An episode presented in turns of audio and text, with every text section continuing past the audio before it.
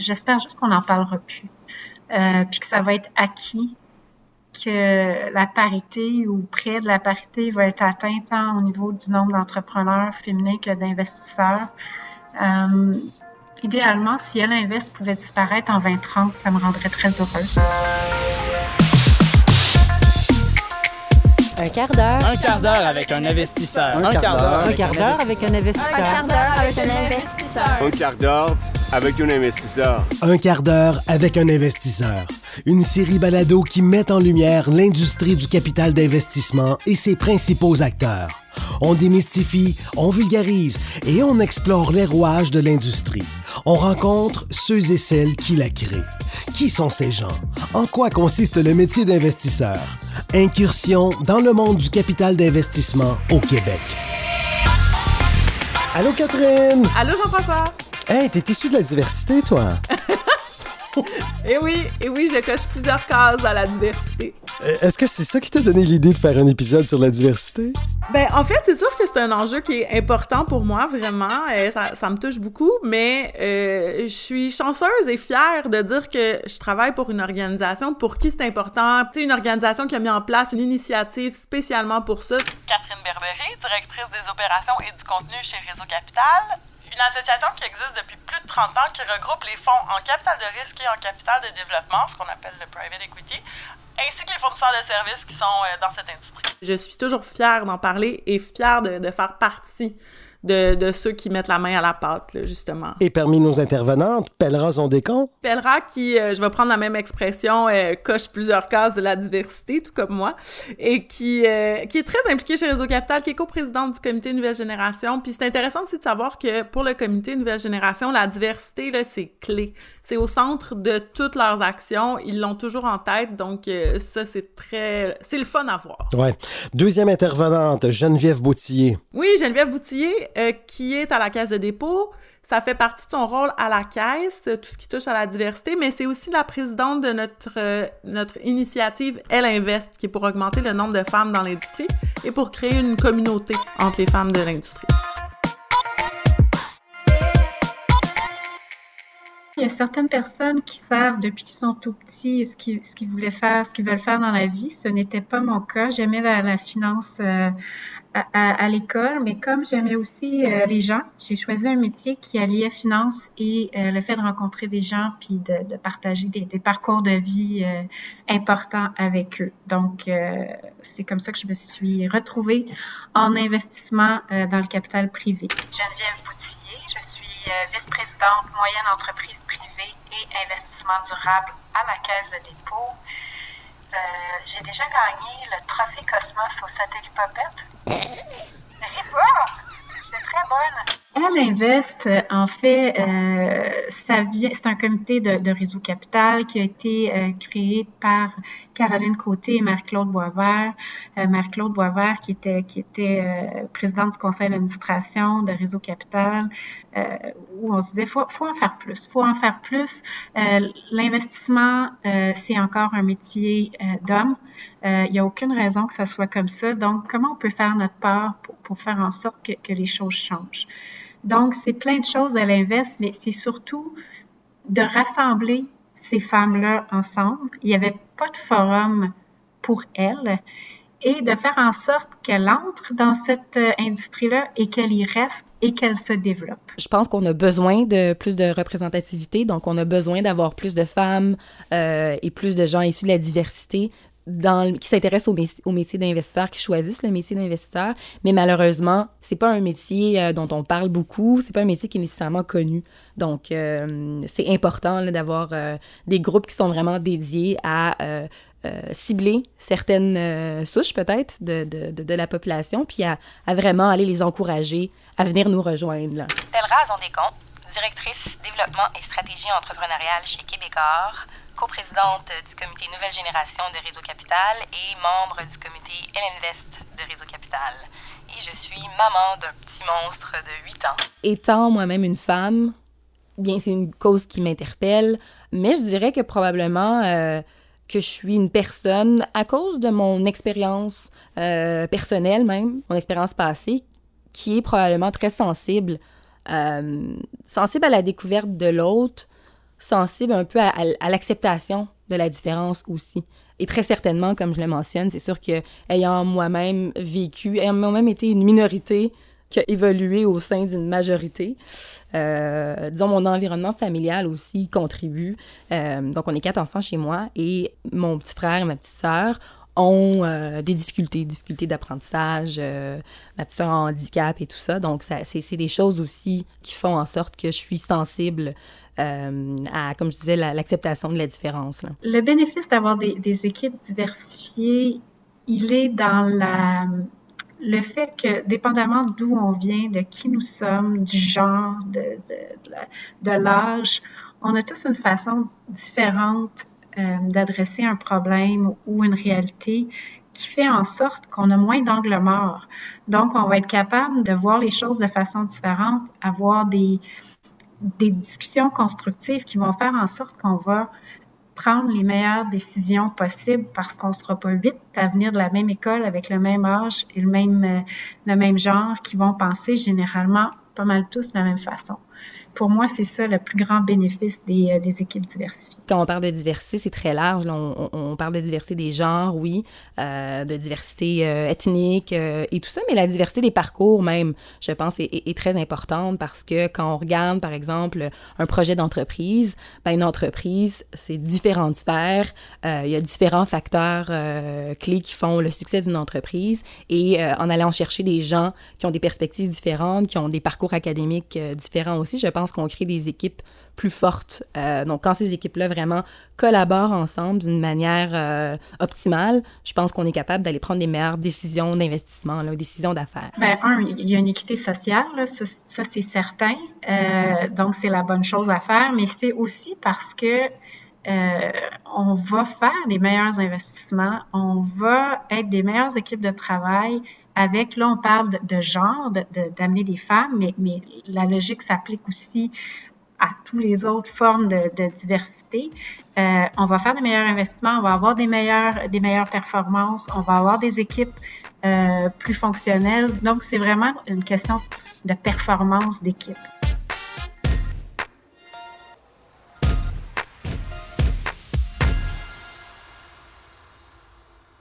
J'étais dans une rencontre, on était, euh, j'étais avec quatre collègues masculins. Euh, puis il y avait une entreprise euh, dans laquelle on pensait investir qui nous attendait dans la pièce et on rentrait tous en même temps. Alors les gens étaient en ligne puis on saluait. Alors mes collègues étaient en avant de moi puis à chaque personne on saluait la main. Puis quand ils sont arrivés à moi, le président de l'entreprise a pris ma main puis a fait un baise-main. Euh, C'était extrêmement malaisant. Euh, puis c'est pas grave c'est pas grave en général parce que j'imagine que lui, dans sa tête, c'était, mais c'est une femme, je vais être un, gentleman. Mais ça a créé tout un froid dans la salle. Et, et, et là, j'ai dit quelque chose pour désamorcer ou quelque chose comme ça. Mais tu sais, c'est des petits gestes comme ça qui font en sorte que t'es pas pareil. T'es, t'es la femme dans, dans la pièce. T'as, as un statut différent. Encore une fois, ça, les choses se sont bien passées, la réunion s'est bien passée, mais c'est pas très agréable quand il y a des choses qui arrivent comme ça. Puis c'est pas fait dans la méchanceté, euh, mais, mais ça reste que c'est dérangeant. C'est parce que j'ai l'impression que quand on me voit, bon, étant une femme, étant noire, euh, étant, euh, ayant l'air jeune aussi, à première vue, les gens se disent pas nécessairement que je vais être performante ou que je vais, ou on, on m'accorde pas nécessairement la même crédibilité qu'on accorderait à un homme blanc qui a l'air plus vieux ou euh, puis elle, est là un petit peu la, la, la discrimination c'est que quand on laisse pas la chance euh, à cette personne-là de nous prouver justement euh, que qu'elle est compétente puis on part un petit peu avec l'idée que ben, c'est peut-être pas une personne si compétente que ça, ben, des fois, ça peut, ça peut influencer nos actions, ça peut influencer le fait d'avoir certaines nominations ou d'avoir certains postes. Et c'est là, en fait, que je pense que collectivement, on fasse un effort pour euh, euh, dépasser un peu ces biais inconscients-là qu'on a tous, parce que c'est humain. C'est humain de, de voir quelqu'un, peut-être, puis de, de, de, penser certaines choses. Euh, mais il faut dépasser ça. Donc, moi, la, discrimination que j'ai vécue, c'était beaucoup au niveau de, de cette crédibilité-là, qui fait en sorte que, des fois, quand on accorde moins de crédibilité, c'est peut-être que ben, toutes les premières fois où, par exemple, je vais faire des recommandations ou que je vais faire valoir mon point, mon point a, moins de poids, donc est peut-être moins, euh, écouter. Il y avait des directeurs d'investissement ou de portefeuille qui travaillaient pour moi qui étaient plus vieux que moi. Puis quand je rentrais dans une pièce pour eux, je voyais très bien dans leurs yeux que j'étais soit l'analyste, soit la personne qui allait amener le café. Puis ça me prenait toujours plus de temps que les autres avant de avant d'établir ma crédibilité. Puis, puis j'attendais. Puis souvent, euh, les gens se mettaient dans des positions où après ça, ils disaient « Oh, je m'excuse, je savais pas ». Puis ça, c'est... Euh, si j'avais été un homme, ça serait probablement pas passé de cette façon-là.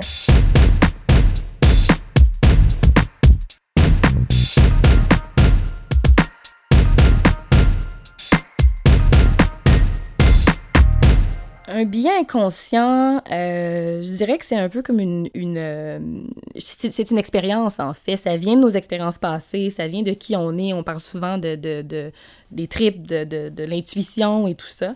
Euh, donc, c'est ça, en réalité, les, les, les, biens inconscients. Je pense que quand on parle de relations, par exemple, amoureuses, ben, c'est très normal de suivre euh, nos biens inconscients ou de suivre... De suivre euh, notre instinct, mais dès qu'on rentre dans des relations professionnelles, c'est là que c'est dangereux, en fait, de, de, parler d'instinct, puis de dire oui, mais de ne pas aller à la source de cet instinct-là. Cet instinct-là vient d'où? Ou euh, ce sentiment-là que j'ai, euh, ce manque de confiance-là que j'ai quand je regarde telle personne que je connais peut-être un petit peu moins, ça vient d'où, en fait? Puis ça, c'est quand même quelque chose qui a évolué, je trouve, au fil des années. Si on pense à il y a 5, 6, 7 ans, on parlait de bien conscient. Personne ne savait de quoi on parlait. On dit, mais non, j'ai pas de biais. Maintenant, c'est assez. Les gens savent c'est quoi, réalisent qu'ils en ont. Donc, il n'y a pas vraiment d'autre façon que de le réaliser, puis de travailler sur ses biens conscients ou de faire réaliser à d'autres personnes de qui on est proche, puis il y a une façon de le faire aussi, que, ces personnes-là ont des biais inconscients, puis de les mettre sur la table. Donc, c'est pas mal pour moi la seule façon parce que avoir des biais, c'est comme ça qu'on est programmé. Donc, c'est euh, c'est vraiment d'en prendre conscience. Quand on regarde, par exemple, la population, puis on regarde le, de quelle façon elle est composée, quand on regarde les sphères d'influence ou le monde des affaires, ben, on voit qu'il y a, un, il y a un, un déséquilibre. Donc, c'est c'est comme si, euh, malgré le fait que oui, on peut dire qu'on vit dans, un, dans une province ou dans une ville où euh, on a beaucoup de diversité, pour moi, l'enjeu euh, principal, c'est le fait que nos sphères d'influence ne reflètent pas du tout cette diversité-là. Ça, c'est problématique. Ben, en fait, ça a des impacts sur les entrepreneurs qui sont issus de la diversité, donc des entrepreneurs qui ne font pas partie d'un peu de, de, ce cercle de privilèges-là, en fait, appelons-le comme ça, qui n'ont pas nécessairement le réseau, qui n'ont pas nécessairement les contacts euh, qu'il faut pour, euh, pour arriver à, à, pouvoir se présenter devant tel ou tel investisseur qui va choisir de, de leur faire confiance, par exemple, et de leur, de leur octroyer un financement.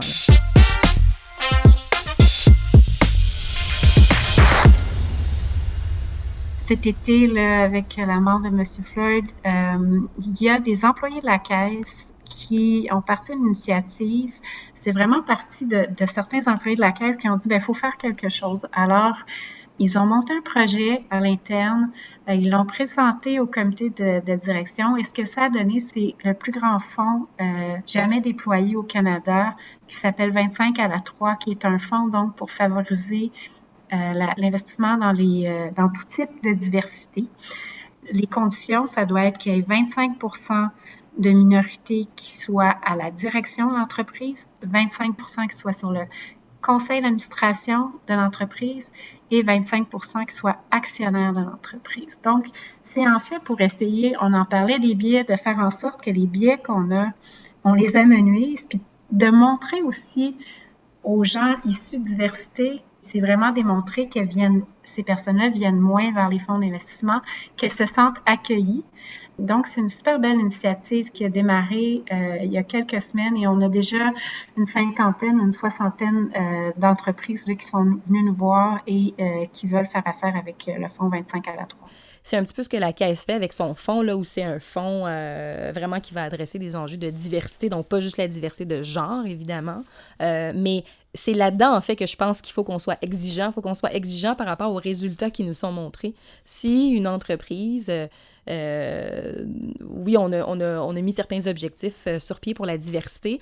On peut pas juste se satisfaire de dire, bon, ben, euh, tu dois atteindre, je sais pas moi, 20 de diversité dans les prochaines années et que, en bout de ligne, le résultat que cette entreprise-là nous donne, c'est d'avoir 20% de femmes sans avoir aucune minorité visible, sans avoir aucune personne handicapée, aucune personne, tu sais, je pense qu'il faut être exigeant pour s'assurer aussi que les résultats qui sont atteints ne soit pas nécessairement concentré vers un seul type de diversité. Ça va dans les deux sens. on parlait des investisseurs qui ont des biais envers les entrepreneurs ou les entreprises, mais il y a aussi les entreprises euh, qui ont des biais envers le monde de l'investissement, qui se disent ah c'est pas pour nous, euh, je me reconnais pas là-dedans.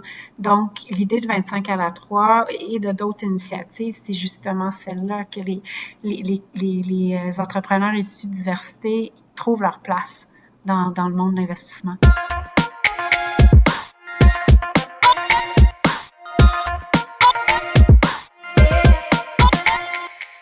Je pense qu'il faut que les gens se rendent compte euh, du fait qu'on a tous des biens conscients. Euh, parce que des fois, je pense qu'on est plus dans le questionnement de est-ce que je suis euh, raciste ou est-ce que je, suis une personne qui discrimine? Et souvent, on, fait de l'introspection puis on se dit ben non, je, je discrimine pas volontairement, donc je suis, je suis pas raciste.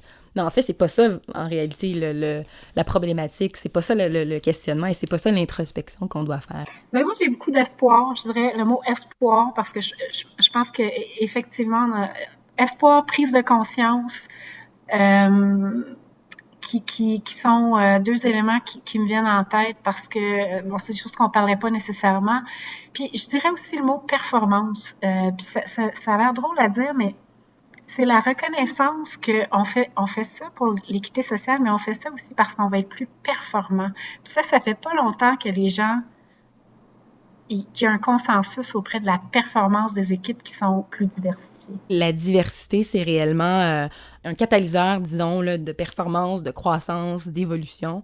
Et je pense que c'est encore plus important dans des sphères comme dans le monde des affaires, à une époque où euh, on parle de mondialisation, de globalisation. Tu sais, c'est important d'avoir des gens de divers horizons. Il y a plusieurs études qui démontrent que, par exemple, les femmes entrepreneurs vont avoir des prévisions financières beaucoup moins optimistes que celles des hommes.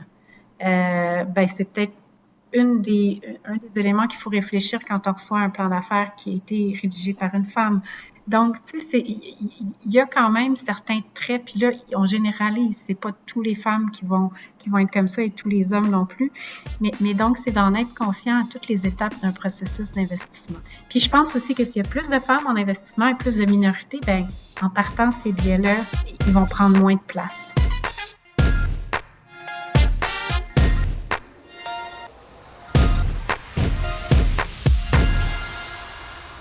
Trouve ça extraordinaire que les, diversités se lèvent debout puis veuillent faire valoir leurs droits, que les femmes se lèvent debout et veuillent faire valoir leurs droits. Ce qui est le plus intéressant pour moi, c'est voir la majorité et les autres les appuyer. C'est comme ça qu'on va vraiment arriver à changer le monde, parce que si on se parle entre convertis, c'est le fun, on s'entend bien, il n'y a pas tant de choses qui changent à ce niveau-là, oui, c'est probablement une époque qui est charnière parce qu'on n'a jamais vu autant de monde dans les rues, puis des gens de tout genre, tout, euh, toute culture euh, qui ont défilé dans les rues. Alors ça, ça me donne beaucoup d'espoir.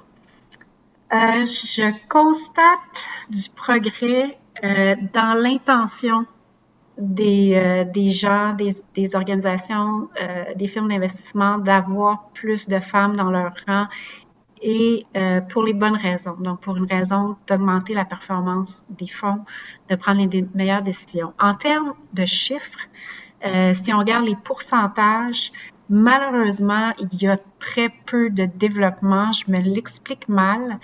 Euh, mais je serai optimiste en, me disant que si euh, les organisations trouvent ça de plus en plus important, on devrait voir les chiffres évoluer euh, au fil des ans. Mais je pense que j'ai toujours été quelqu'un qui, face à l'injustice, en fait, se, levait debout ou, euh, mes, parents appréciaient beaucoup ça hein, quand j'étais quand j'étais plus jeune, de faire valoir mon pain puis de me lever puis de dire, ben non, ça en fait c'est pas tellement juste, c'est pas tellement conséquent comme, comme décision et tout ça. Euh, donc, je pense que peut-être que c'est peut-être un peu plus ça mon fardeau, euh, le fait de me lever contre, euh, contre l'injustice, qu'un fardeau où je me dis que c'est moi qui dois porter tout le poids de, de, toute une communauté. Là. Cela dit, plus j'ai évolué dans mon parcours professionnel, plus je me suis rendu compte que justement la représentativité était importante. Donc, je, suis une personne qui est quand même très discrète euh, et réservée, donc on me voyait pas beaucoup, je participais pas nécessairement euh, si souvent à, des panels ou des choses comme ça, donc euh, de plus en plus, je pense que plus on gagne en, en seniorité, en fait, plus c'est important pour d'autres de ma communauté de voir des modèles, des modèles de réussite. Il est là le rôle, en fait, que j'ai à jouer, là, plutôt. Les femmes entrepreneurs, bien, on voit les statistiques euh, on, voit qu'elles sont de plus en plus présentes. Euh, maintenant, ce que j'aimerais voir aussi en, 2030, c'est qu'elles soient à la tête d'entreprises euh, dans tout secteur de taille beaucoup plus grande. Donc, donc je pense qu'on va avoir une évolution là-dessus. Puis j'espère qu'en 2030 aussi, on en parle. En fait, j'espère juste qu'on n'en parlera plus. puis que ça va être acquis que la parité ou près de la parité va être atteinte tant au niveau du nombre d'entrepreneurs féminins que d'investisseurs. Euh, idéalement, si Elle Invest pouvait disparaître en 2030, ça me rendrait très heureuse. J'aimerais ça que ça aille plus vite. Euh, puis je, m'explique encore pas, puis ça va, ça, va dès l'université euh, quand on rencontre les, les, les cohortes d'étudiants en finance euh, qui veulent faire l'investissement, c'est encore euh, assez masculin. Je me l'explique mal, alors euh, ça fait juste me faire en sorte que j'ai encore plus le goût de m'impliquer puis euh, de faire changer les choses. Euh, je, suis très optimiste face à cette nouvelle génération et je leur mets beaucoup de pression. Ça, c'est bon côté aussi, le fait d'instrumentaliser euh, puis que les, organisations se dotent de politiques euh, de, diversité. Ça, c'est la discrimination positive, comme on pourrait dire, mais ça, s'est bien fait aussi, donc c'est, important. Mais, euh, oui, je, je, souhaite que, disons, quand, quand mon garçon aura, mon garçon de 8 ans aura mon âge, euh, je souhaite que, que sa génération, euh, tranquillement, là, soit moins dans l'instrumentalisation euh, de la diversité, puis plus justement dans l'inclusion le, plus naturelle de cette diversité-là. On n'est pas obligé d'être tous pareils. Et, je réalise maintenant qu'une de, une de mes forces, c'est l'authenticité. et, et j'aurais voulu savoir plus tôt à quel point c'était important d'être authentique. Comment ça faisait de nous un meilleur leader, un meilleur investisseur, une meilleure personne aussi? Je pense qu'en tant qu'investisseur, on fait, euh, quand on fait des choix, euh, justement de s'associer à certains entrepreneurs, euh, puis de les supporter, de les accompagner, je pense qu'on fait une grande différence dans, dans leur vie. Puis j'espère avoir eu assez de assez de lucidité pour bien reconnaître mes biais et ceux de mes collègues pour avoir allouer le capital dans les meilleures entreprises possibles, peu importe par qui elle était dirigée. Geneviève Gartin et moi, on était les deux seules filles à la maîtrise quand on a fait notre maîtrise en finance. Un quart d'heure avec un investisseur est une idée originale de Réseau Capital. Entrevue, montage et réalisation, Jean-François Roy. Ce balado est produit par Cactus Productions Sonore pour Réseau Capital. Réseau Capital remercie ses partenaires annuels pour leur appui. Caisse de dépôt et placement du Québec, Desjardins Capital, Fasken, Banque nationale, EY, Fonds de solidarité FTQ, Fonds d'action et McCarthy Tétro. Tous les épisodes de la série Un quart d'heure avec un investisseur sont disponibles sur réseaucapital.com. As-tu une soupe qui est prête dans le micro-ondes? c'est mon lave-vaisselle. Veux-tu éteindre? Oui, je pense que oui. Je pense que oui. Un monde complètement de femmes, ça serait pas nécessairement mieux. Qu'est-ce que j'ai mangé d'autre? Euh? Ça revient à mode, les bas bruns, hein? Je pense qu'il va falloir changer l'expression, là. Grenadine? Un montage de mon lave-vaisselle. je vais le mettre en loupe, puis je vais le faire répéter.